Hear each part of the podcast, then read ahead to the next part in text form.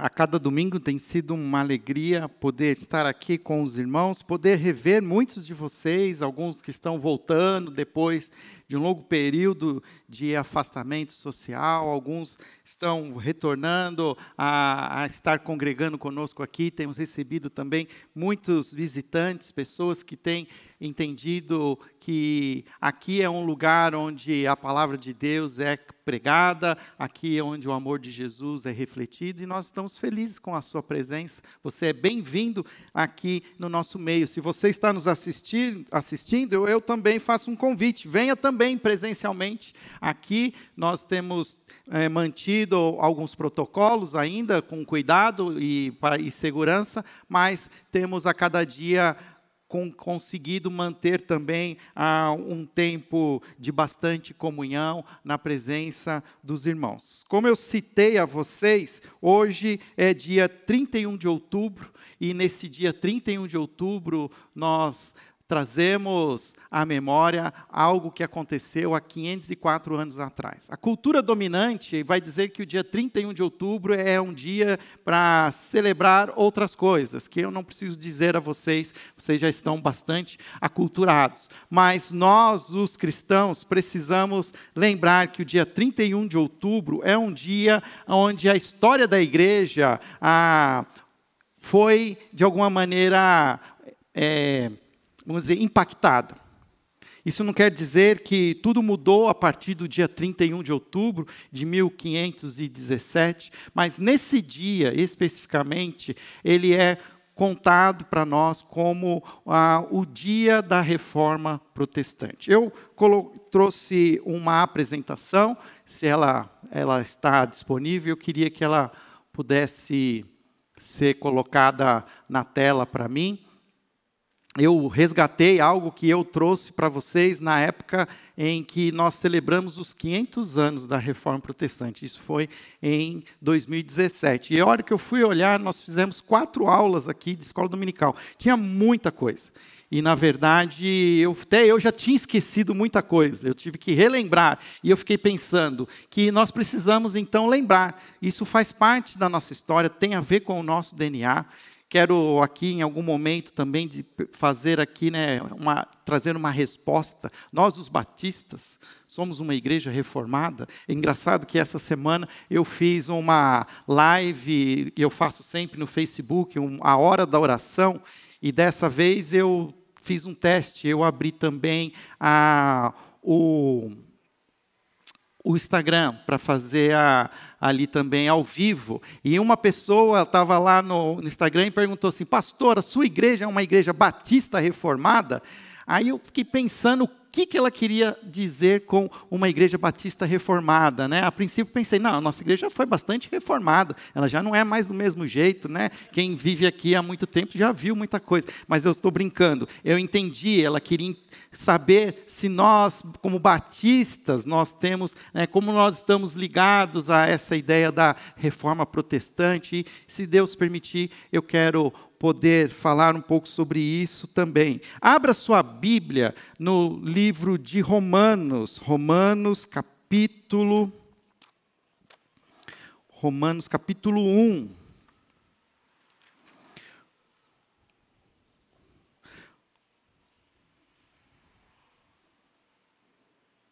Romanos capítulo 1, versículos 16 e 17.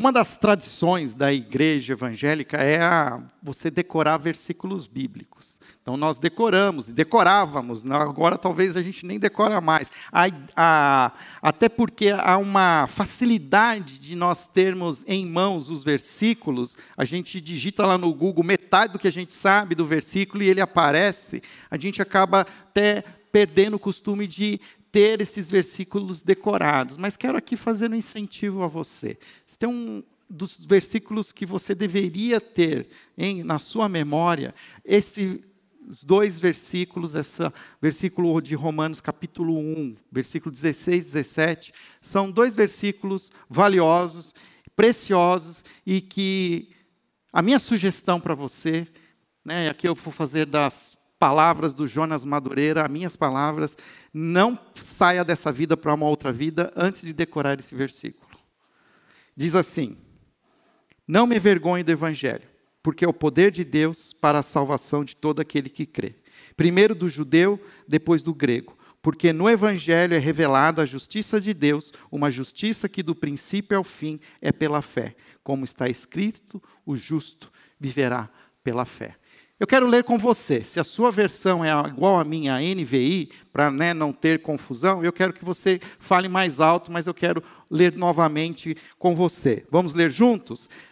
Não me envergonho do Evangelho, porque é o poder de Deus para a salvação de todo aquele que crê, primeiro do judeu, depois do grego.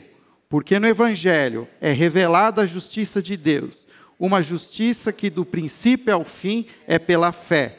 Como está escrito, o justo viverá pela fé. Vamos orar? Senhor, obrigado pela tua palavra, que pode ser aberta, pode ser lida publicamente. Obrigado por essa liberdade que o Senhor nos dá para termos as portas abertas e celebrar o nome de Jesus, mas também agora queremos ouvir a tua voz, que o Senhor fale através da tua palavra, que possamos aprendê-la e, como diz o salmista, guardá-la em nossos corações, para não pecar contra ti. Esta é a nossa oração. Assim nós oramos, em nome de Jesus. Amém. A reforma protestante, ela é marcada pelo dia 31 de outubro de 1517, quando Martinho Lutero, como era que nós transliteramos o nome deste monge alemão, agustiniano, ele pregou na porta da igreja católica que ele era, na verdade ele nem era o padre da igreja, mas ele era um catedrático, ele era um professor de teologia e ele fazia parte daquela congregação.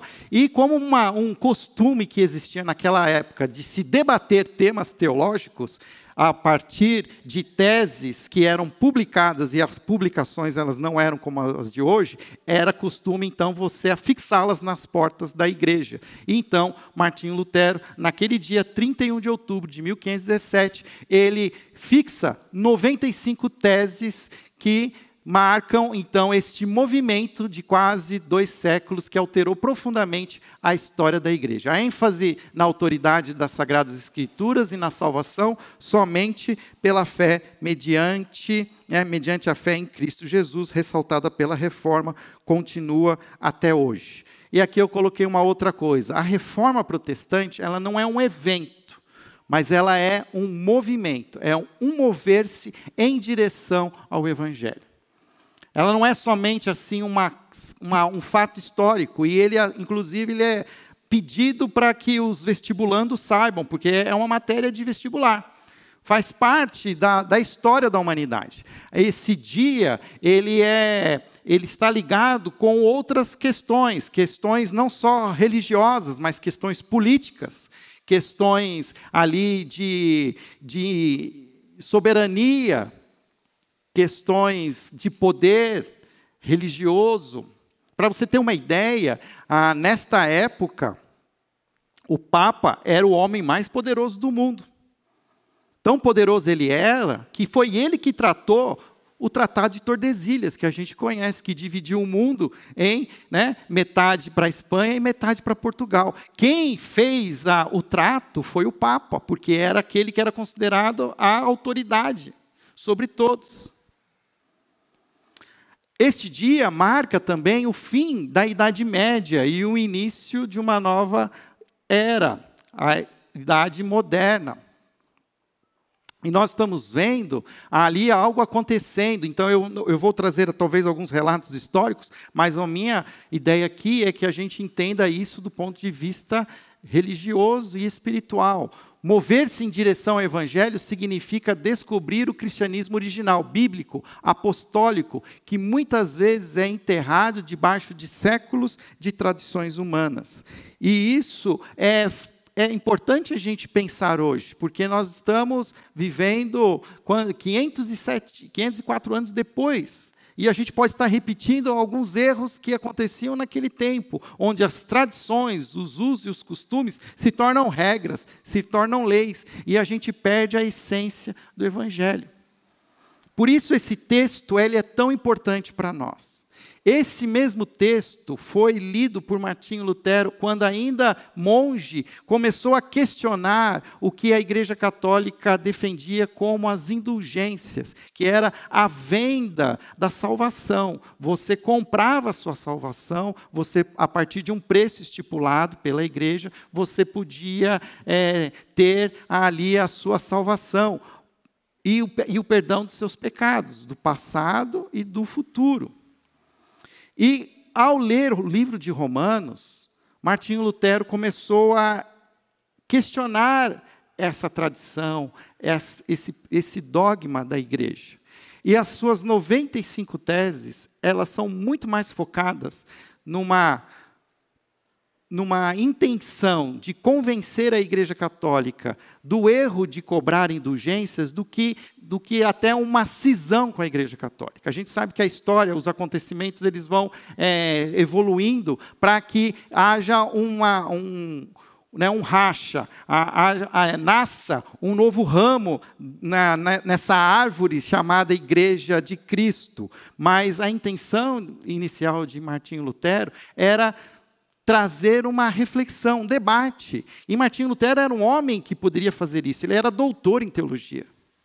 Ele sabia a grego, ele sabia o hebraico, ele sabia o latim, porque essa era uma outra questão que existia naquele tempo também. As Bíblias, elas não eram como nós hoje nós temos essa é, essa acessibilidade à palavra de Deus. As Bíblias elas ficavam geralmente dentro das escolas de teologia que eram predominantemente católicas. Ah, para você ter uma ideia, quando Martinho Lutero começou a entender as escrituras e ele para poder ler as escrituras ele tinha que ficar dentro de uma biblioteca porque ele não podia tirar a Bíblia de dentro da biblioteca. A Bíblia era amarrada na biblioteca.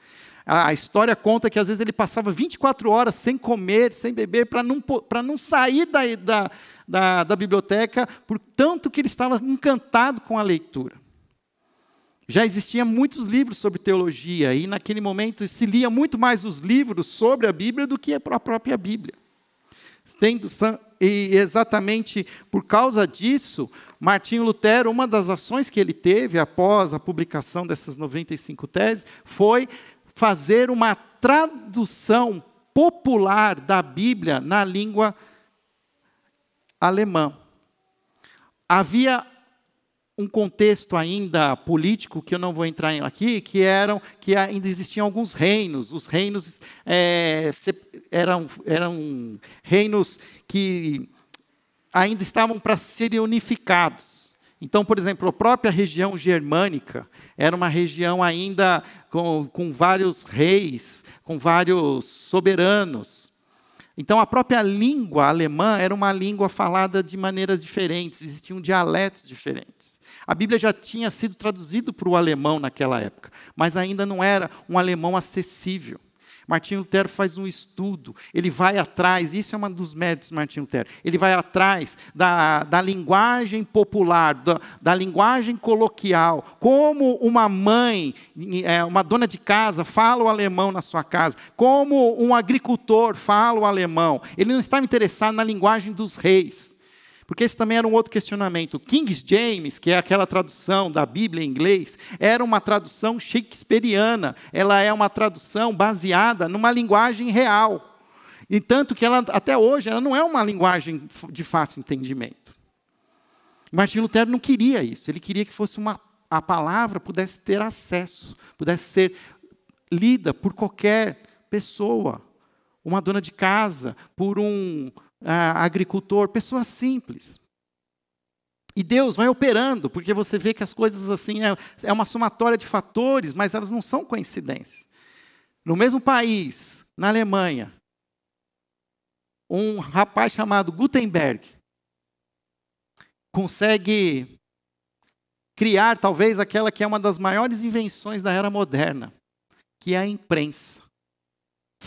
Há uma máquina, uma construção engenhosa capaz de imprimir folhas numa velocidade até então nunca vista. E qual é a primeira coisa que a, a máquina de Gutenberg, a imprensa, né, é, produz? A Bíblia na tradução alemã de Martinho Lutero. Se eu não me engano, se você for em alguns lugares do mundo, ainda é possível encontrar essa Bíblia. Eu sei, sei que tem, acho que uma na Alemanha, talvez acho que no Senado dos Estados Unidos, na Biblioteca do Senado. Então, aqueles que têm o privilégio podem ainda ver essa Bíblia na, de 500 anos publicada. E tudo isso faz parte desse movimento que chegou até nós. Então, aqui tem uma imagem aqui da da porta hoje dessa catedral Wittenberg, essa porta foi trocada, é uma porta hoje que foi toda entalhada ali com as 95 teses. É um lugar hoje de visitação turística, é possível você encontrar até o quarto onde Martinho Lutero depois ficou escondido, porque você acha que ele fez tudo isso e não teve retaliação. Ele foi jurado de morte, ele só não foi é, levado pela Inquisição, porque havia os interesses políticos também de romper com o domínio político da Igreja Católica e um príncipe germânico, então protege Lutero, mas isso tudo é história, você consegue achar isso nos livros, consegue achar na internet. Nós estamos aqui hoje para entender por que, que é importante lembrar tudo isso. Por que, que eu estou falando de tudo isso para você hoje? Primeiro, tem algumas razões. Nós precisamos lembrar disso tudo para tornar essa história conhecida. Eu preciso conhecer essa história. Essa história faz parte da nossa história. Ser evangélico nos dias de hoje, por mais talvez assim, pejorativo que seja o termo evangélico, significa que nós temos uma, uma história. Nós somos péssimos contadores de histórias. Mas a própria palavra de Deus quis que mais de 70% do seu conteúdo fossem narrativas. A própria Bíblia ela é, ela é, muito mais história do que princípios. Então, essas histórias também são importantes. São as histórias da nossa igreja, da igreja evangélica, da igreja cristã, da igreja de Jesus Cristo. Nós precisamos lembrá-la e torná-la conhecida, porque o que eu tenho visto, e isso dentro do nosso contexto evangélico, nós estamos muito mais hoje propensos a comemorar outra coisa no dia 31 de outubro do que a reforma protestante. Verdade ou mentira? Segundo, para agradecer a Deus. Porque nós, quando você estuda e quando você se aprofunda no tema, você percebe a ação de Deus na história. Não foi somente um movimento humano, mas existe toda uma, uma soberania de Deus sobre a história, trazendo luz para um momento difícil da igreja cristã. Eu quero também dar uma outra palavra aqui para você. Não existe igreja errada e igreja certa. Não igre existe igreja boa e igreja ruim. Existem igrejas mais puras e igrejas menos puras. Naquele momento, a igreja católica ela era uma igreja pouco pura, de pouca pureza, com muita tradição, com muitos dogmas, com muitas é, outros preceitos que contaminavam a pureza da igreja. E o texto que nós estamos lendo é um texto que mostra aqui qual é a, como nós podemos medir o, o índice de pureza de uma igreja. Foi aqui que Martinho Lutero aprendeu e entendeu: olha, a, nossa, a igreja católica pode ser uma igreja mais pura. Se nós podemos torná-la mais conhecida a história, inclusive agradecer a Deus, nós também podemos reconhecer o seu impacto. A partir da reforma protestante, a sociedade, principalmente ocidental, evoluiu muito. Nós hoje somos beneficiados muito mais por causa da reforma protestante do que por qualquer outro movimento anterior. Quem daqui não gostaria que os nossos filhos estudassem em Harvard? E você sabia que Harvard é uma universidade que se iniciou como uma faculdade de teologia? Infelizmente, a faculdade hoje de teologia é esvaziada, mas as grandes universidades, principalmente as americanas, é fruto da reforma protestante. Se não bastasse isso, também o movimento missionário moderno está muito ligado com a reforma protestante. O que nós vamos falar a partir do próximo domingo, que é essa consciência missionária, essa consciência missionária, ela se desenvolveu a partir da reforma protestante. A, a, até a, a, ideia política da democracia representativa que nós temos e gostaríamos que ela existisse de uma maneira que funcionasse, tem a ver, inclusive, com a própria reforma protestante. Porque reis e soberanos usaram a reforma para reivindicar poder. Nós sabemos disso que a igreja anglicana é uma igreja do rei, do rei da Inglaterra. Ele aproveitou esse movimento para rachar com, com Roma, mas criou uma outra igreja que sem nenhum tipo também, né, com é, uma igreja também centralizadora. E nós vamos ver que isso ainda faz, isso ainda vai gerar ainda movimentos para que a, a igreja possa ser mais representativa, possa ser mais democrática, onde há inclusive um valor que nós pregamos hoje, que é o sacerdócio universal de todo cristão, onde todo crente em Cristo Jesus tem livre acesso a Deus. Não precisamos de novos intermediários, não precisamos de autoridades religiosas para nos dar acesso a Deus. Todos nós podemos, ao entrar nas nossas, nossas casas, fechar a porta do nosso quarto e ajoelharmos, orarmos ao nosso Pai, que está pronto para nos ouvir. Já somos os nossos próprios sacerdotes.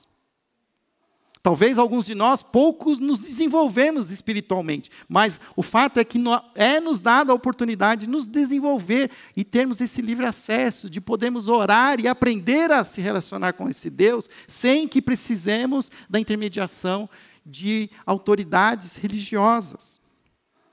Mas o fato também que a reforma protestante também teve, assim como ela tem as suas partes fortes, teve também abriu também outras oportunidades para alguns equívocos, para, para alguns tipos de, de portas que não aconteciam antes da reforma. Por exemplo, o próprio, ah, esse próprio é, como é que eu posso, denominacion, de, denominacionalismo que existe hoje, onde existe um monte de igreja, né, a gente fica até bagunçado nos dias de hoje. A gente não sabe mais que igreja, que igreja é essa, que igreja é aquela. Isso é fruto da reforma protestante. Também a reforma protestante gerou uma, um equívoco que é a intolerância com as diferenças. A própria movimento protestante, em alguns momentos, se tornou um, um movimento de, é, de inquisição, assim como a Igreja Católica. O próprio Martinho Lutero, no final da sua vida, ele ainda escreve um livro condenando os judeus. Porque para ele, ele não entende por que, que o judeu não entende o evangelho e continua preso ao Antigo Testamento. Ele escreve um livro assim, com, até com um ódio mortal. Alguns dizem que, inclusive, esse livro foi usado como base para a política nazista, depois que na própria Alemanha, berço da reforma, trazendo todo aquele né, a, aquela tragédia a, entre judeus e outros, outras etnias é, também menores. E foi também, em algum momento, também usado a própria reforma como uma maneira também de subordinar o projeto colonizador, onde, né, pelo argumento de você trazer o evangelho, aos que estão oprimidos foi também usado com interesses políticos. Né?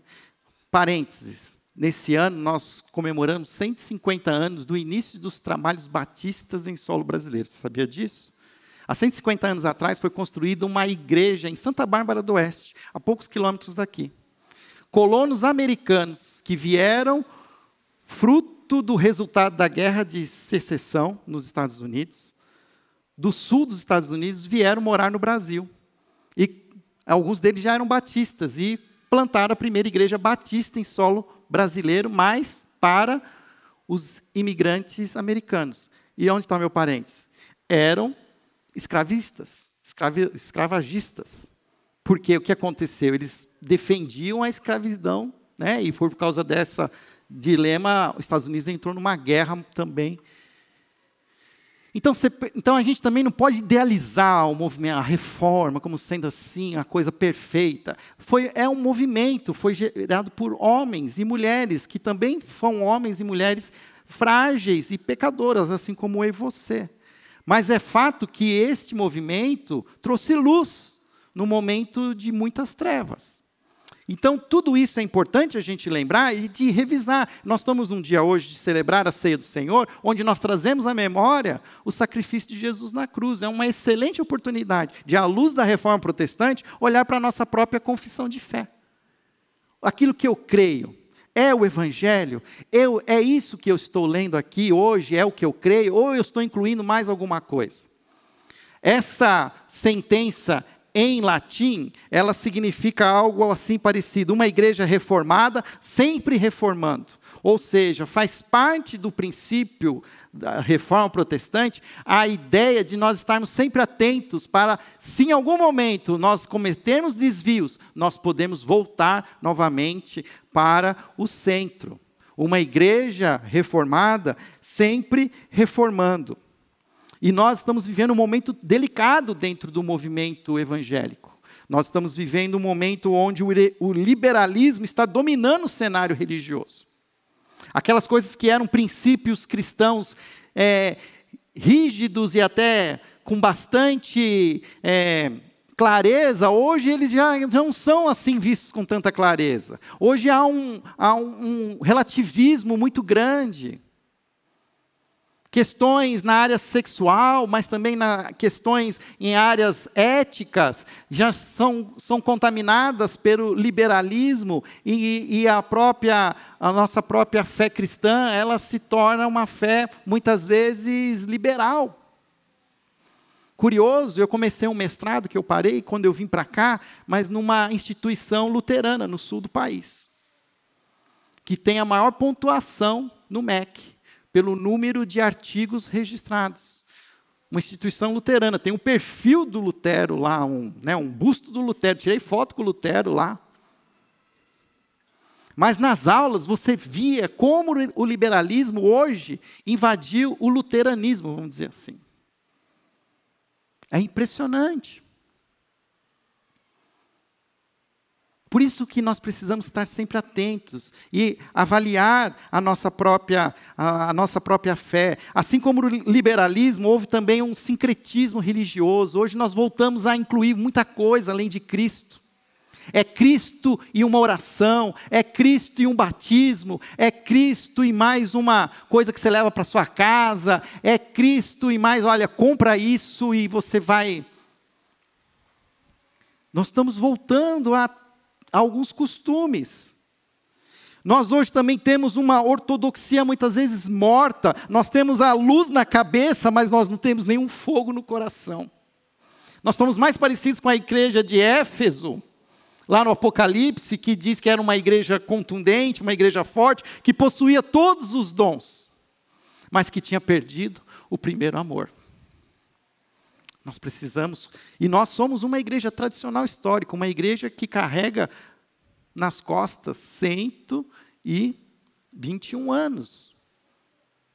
Uma igreja reformada, sempre reformando. Por isso nós precisamos falar disso. Por isso nós precisamos ler Romanos, capítulo 1, versículo 16, 17. Precisamos decorá-lo, mas também precisamos guardá-lo em nosso coração.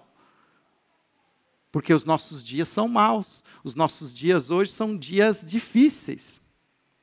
Quer queira ou quer não, essa pandemia acelerou as mudanças na sociedade, principalmente ocidental, em pelo menos 10 anos. Movimentos e situações e costumes que demorariam 10 anos para serem alterados por, por esta pandemia foram acelerados em mais de 10 anos. E Deus continua nos colocando como a sua igreja nos dias de hoje. Nós precisamos continuar sendo a igreja de Cristo nesses dias.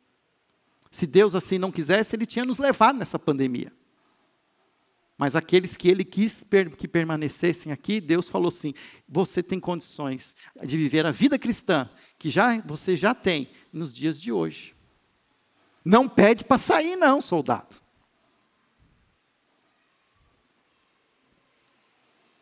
E além disso, nós temos a secularização da vida cotidiana.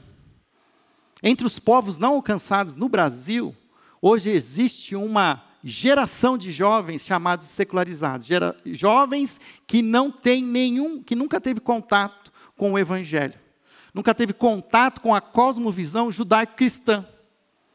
São jovens totalmente secularizados. E nós precisamos estar alertas a essas situações. E por último, então, essa frase nos diz que a reforma não pode acabar, mas ela deve ser uma bandeira evangélica carregada com humildade e firmeza. Olhando para o texto, e aqui eu quero tentar manter em voo ainda, mas já descendo o trem de pouso. Não me vergonhe do evangelho, porque é o poder de Deus para a salvação de todo aquele que crê, primeiro do judeu, depois do grego. Segundo Hernandes Dias Lopes, numa pregação que ele faz sobre esse texto, ele diz que existe hoje três tipos de crentes. O primeiro tipo de crente é o crente que envergonha o evangelho. É aquele crente que eu não preciso descrever, mas que você já lembrou. Tudo que ele faz, ou fala, ou posta, é uma vergonha. Era melhor que ele falasse assim, que ele não é nada, que nem crente é. é ele, traz um desserviço à igreja evangélica. Esse é um primeiro tipo de crente. Tem um segundo tipo de crente, que é o que tem vergonha do evangelho. É aquele que a gente chama dos agentes secretos de Cristo. Eu já fui muito tempo um agente secreto de Cristo. Quando estava na universidade, eu, nossa, eu fui um exímio agente secreto. Não contava para ninguém da minha fé cristã. E se pudesse passar, né, é, de, in, de uma maneira assim, é, como é que fala? Despercebido, como é que você falou, Davi?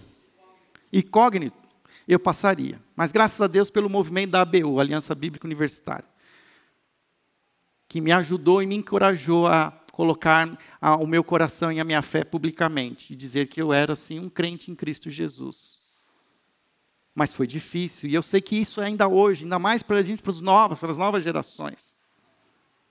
Nós precisamos entender que esse é um tipo de, de cristãos que nós temos hoje. E por último, existe o cristão que não se envergonha do Evangelho. Paulo era um cristão que não se envergonhava do Evangelho. E é interessante Paulo falar isso, porque Paulo, antes de ser um apóstolo de Cristo, ele foi um fariseu ele foi um mestre da lei. Ele foi aqueles que sabiam tudo sobre a aliança. Ele sabia tudo sobre o Velho Testamento. Ele sabia de cor os livros do Velho Testamento. Isso era motivo de orgulho. Mas ele joga tudo isso fora. Porque agora ele entendeu o que é o Evangelho. E esse Evangelho, esse Evangelho da graça, esse Evangelho do poder de Deus, é o que ele hoje se orgulha.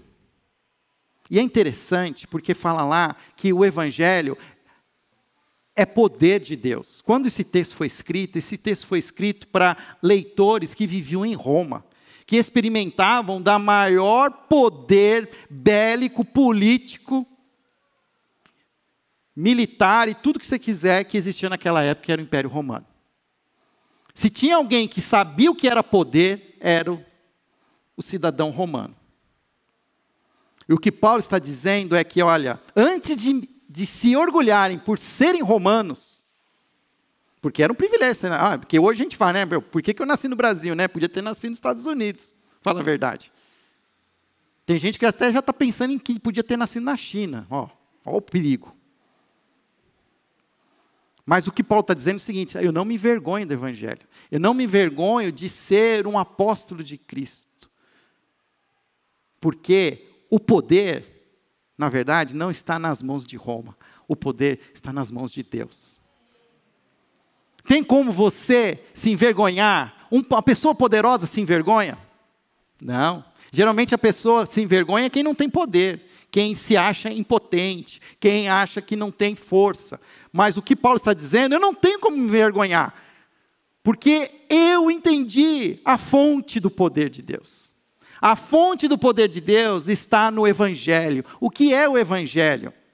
Evangelho é as boas novas. Algumas traduções em português já trazem, inclusive, essa transliteração. É essa boa notícia de que Deus amou o mundo de tal maneira que enviou seu Filho Jesus, para que todo aquele que nele crê não pereça, mas tenha vida eterna. Este é o Evangelho. E ele é poderoso. A palavra grega é dunamis que vem a mesma palavra que vai dar origem a dinamite em português.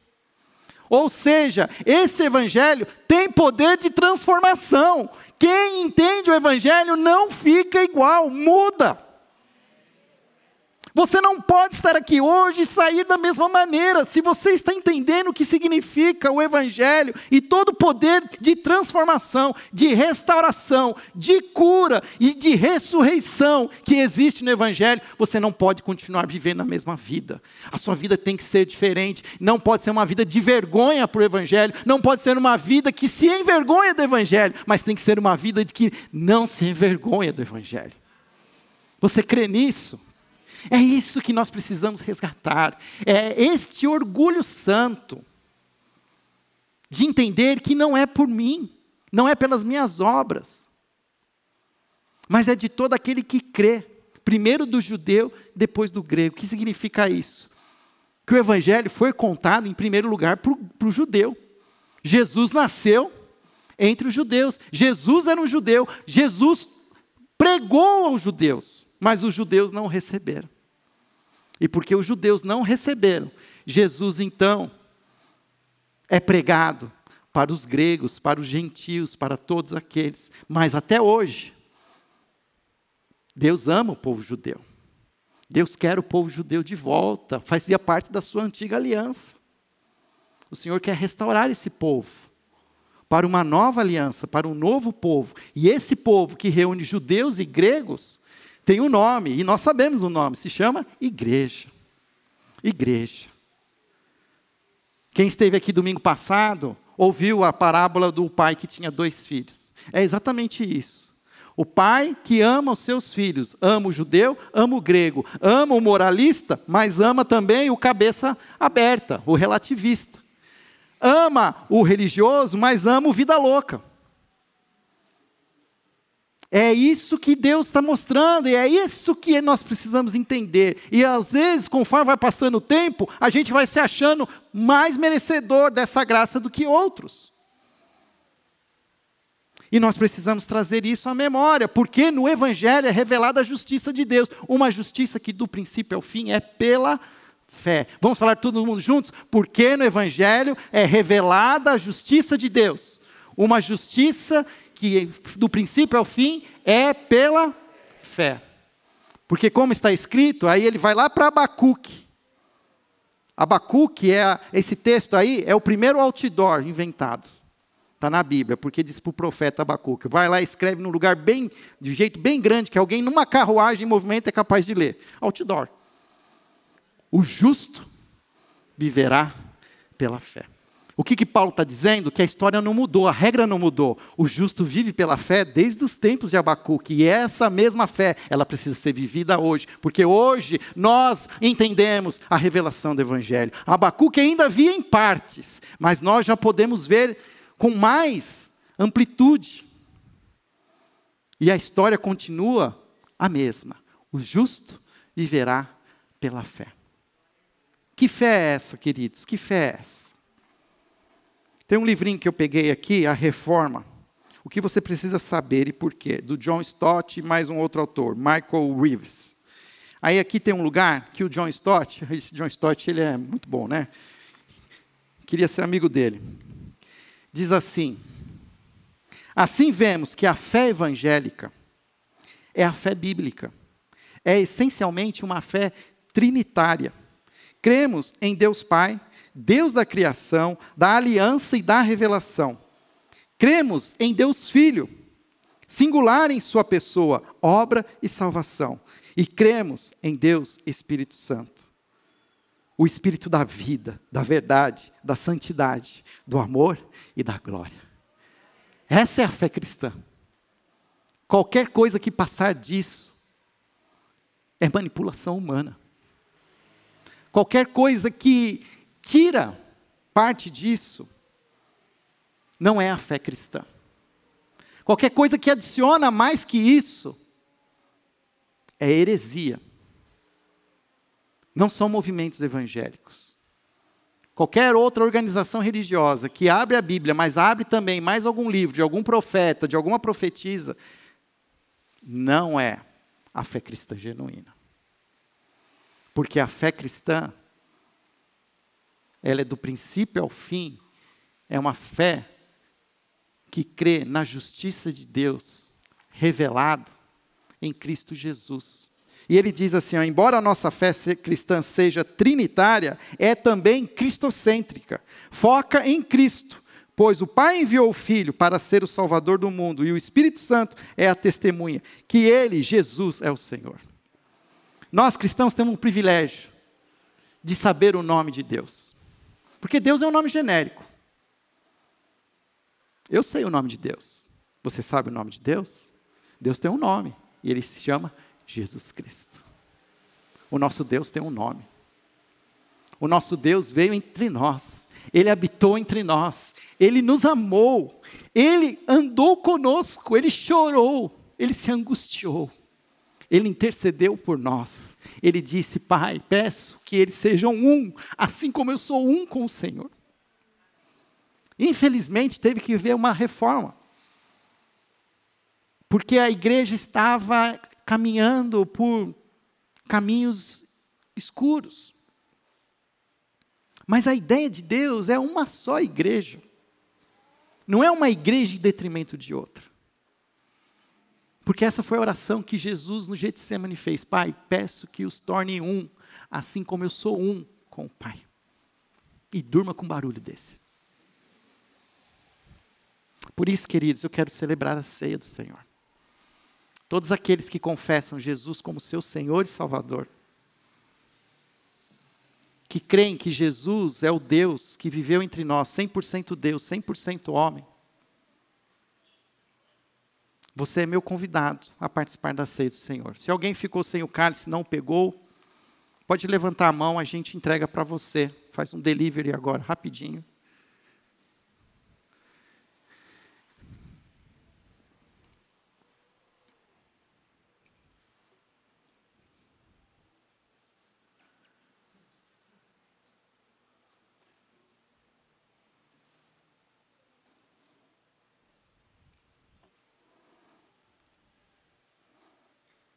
Chegou até você, o Edson. Então, lembrar aqui, né, como a gente faz, a gente vira de cabeça para baixo, abre e o pãozinho fica dentro, né, da bandejinha. Diz que Jesus, quando estava com os seus discípulos, naquela última noite, ele tomou o pão, partiu, deu graças e partiu. Era algo que Jesus fazia constantemente. Era algo que já era conhecido pelos seus discípulos, mas naquele dia ele citou algo diferente. Ele pegou aquele pão partido e ele diz: Este é o meu pão, é o meu corpo. Comam em memória de mim. O que significa isso? Significa que porque Jesus morreu na cruz, tornou possível que todos nós pudéssemos fazer parte da família de Deus, pudéssemos ser parte dessa igreja que representa o corpo de Cristo. Como é que Cristo é visto hoje na terra? É visto através da sua igreja. Nós somos o corpo de Cristo. Ao comer do pão, eu estou me comprometendo em fazer parte dessa igreja de Cristo. Sem denominação, sem nomes. A igreja de Cristo que reúne todos os crentes em Cristo Jesus. Comam em memória de Jesus.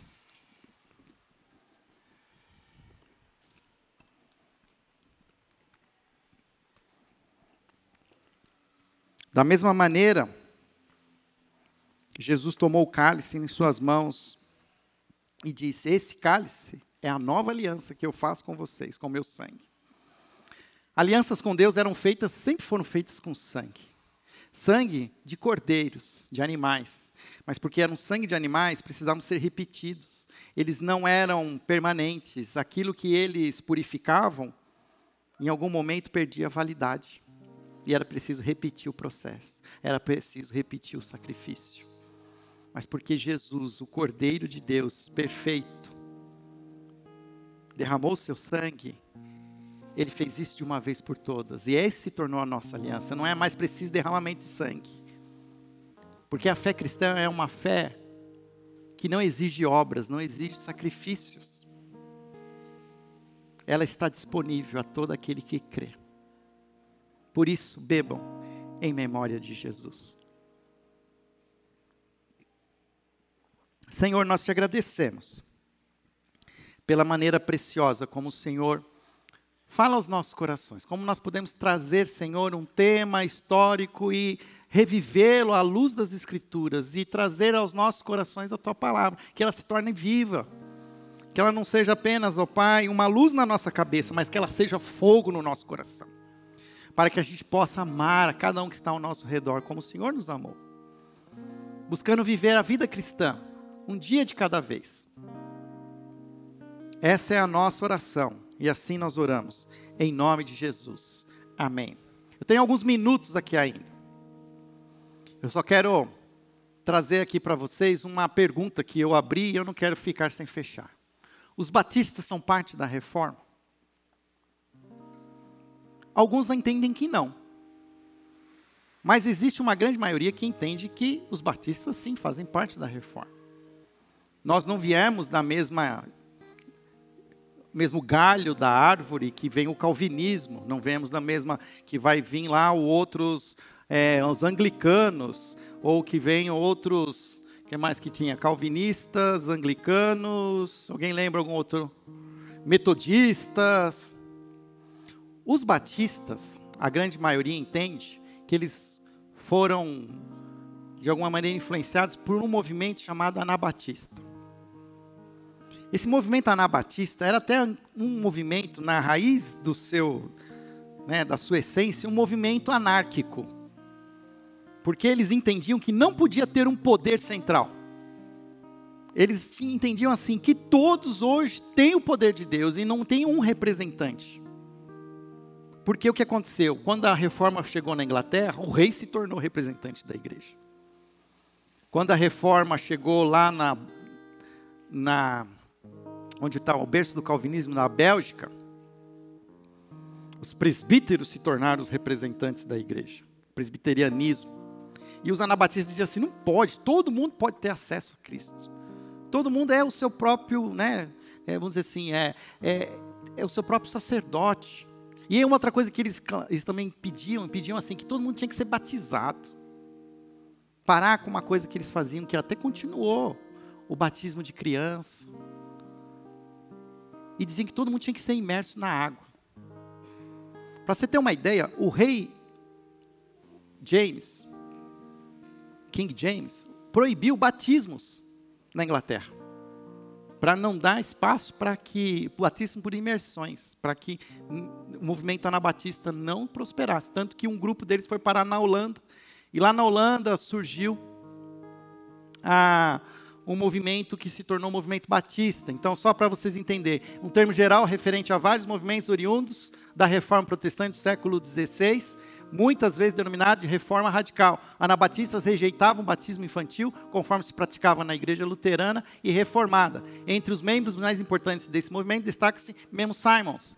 Os anabatistas defendiam a total separação entre igreja e Estado. Isso é uma coisa interessante, que faz parte do DNA batista. O Estado é laico. Nós precisamos ser os protestantes, nós temos que protestar. Toda vez que o Estado não reflete o reino de Deus, nós protestamos. Mas nós não precisamos assumir o poder. Porque o poder não é nosso, o poder é de Deus. Nós somos os representantes do poder de Deus, que é o Evangelho. Condenavam guerras e defendiam o pacifismo como caminho para a solução dos conflitos. Isso é o DNA batista. A grande lição deixada pelos movimentos radicais, em especial o anabatismo, é que Deus e a fé cristã não podem ser institucionalizados e controlados. Por isso que os batistas também é uma grande bagunça, tá, gente? Porque isso é o outro lado. Porque você não sabe mais, né? Você vê um batista Moreiras, você vê o batista Lagoinha, você já não sabe mais que, que batista que é esse. Mas faz parte do DNA batista. Essa autonomia local. Então, quando alguém pergunta para mim, a sua igreja é uma igreja batista reformada? Eu digo assim, ó, nossa igreja é uma igreja batista que tem origem no movimento reformado, sim. Nós fazemos parte dessa raiz do movimento. Mas, por quê? Porque hoje, quando se fala o termo reformado, está se incluindo um, uma demanda calvinista. Então, quando fala assim, eu sou reformado, eu estou dizendo que eu sou calvinista. Só que os batistas nunca entraram no, na polêmica. Você vai ver armenianos e vai ver calvinistas. Se você não sabe o que eu estou falando, depois você dá uma gulgada lá você vai saber o que eu estou falando. Nós somos uma igreja batista. E lá no site dos Batistas está lá, com o nome de Batistas, existimos desde 1612, quando Thomas Hellius, sei lá como é que fala isso, de volta da Holanda, onde se refugiava da perseguição do rei James I, na Inglaterra, organizou que voltaram com ele uma igreja, Igreja Batista Geral, em Spitalfields, nos arredores de Londres. Essa é a primeira igreja batista que existe. Mas só para vocês saberem, isso aí que eles falam igreja batista geral, porque depois ainda aparece os igreja batista particular. porque os particulares se tornaram calvinistas e os gerais se tornaram armenianos. Aí durma com um barulho desse, não importa. Queridos, nós vamos cantar mais uma canção e vamos terminar esse culto. Mas eu creio que há algumas lições que nós podemos dizer aqui. A fé cristã é uma fé evangélica. Por mais que o termo evangélico é um termo hoje pejorativo, nós precisamos é, continuar defendendo a fé evangélica. E se, fosse, e se caso, e se necessário for, continuar reformando a fé evangélica. Abandonando aquilo que torna a fé impura e deixando ela mais pura. Acima de tudo, nós precisamos ter uma fé focada em Cristo Jesus. A nossa fé é em Cristo. E nós vamos seguir em frente, compartilhando essa fé, como Jesus nos disse. Não é através de palavra, não é através de camisetas, não é através de bandeiras, mas nós vamos continuar compartilhando a nossa fé através do amor. Amem uns aos outros, e vocês serão conhecidos como os meus discípulos. Obrigado, Senhor, pela tua palavra. Obrigado pela maneira preciosa como o Senhor fala aos nossos corações. Visita, Senhor, continua falando a cada instante, a cada momento. E colocamos agora, Senhor, os nossos corações em adoração ao Senhor. Fruto da tua bondade, da tua graça, da tua misericórdia. Essa é a nossa oração. Em nome de Jesus. Amém.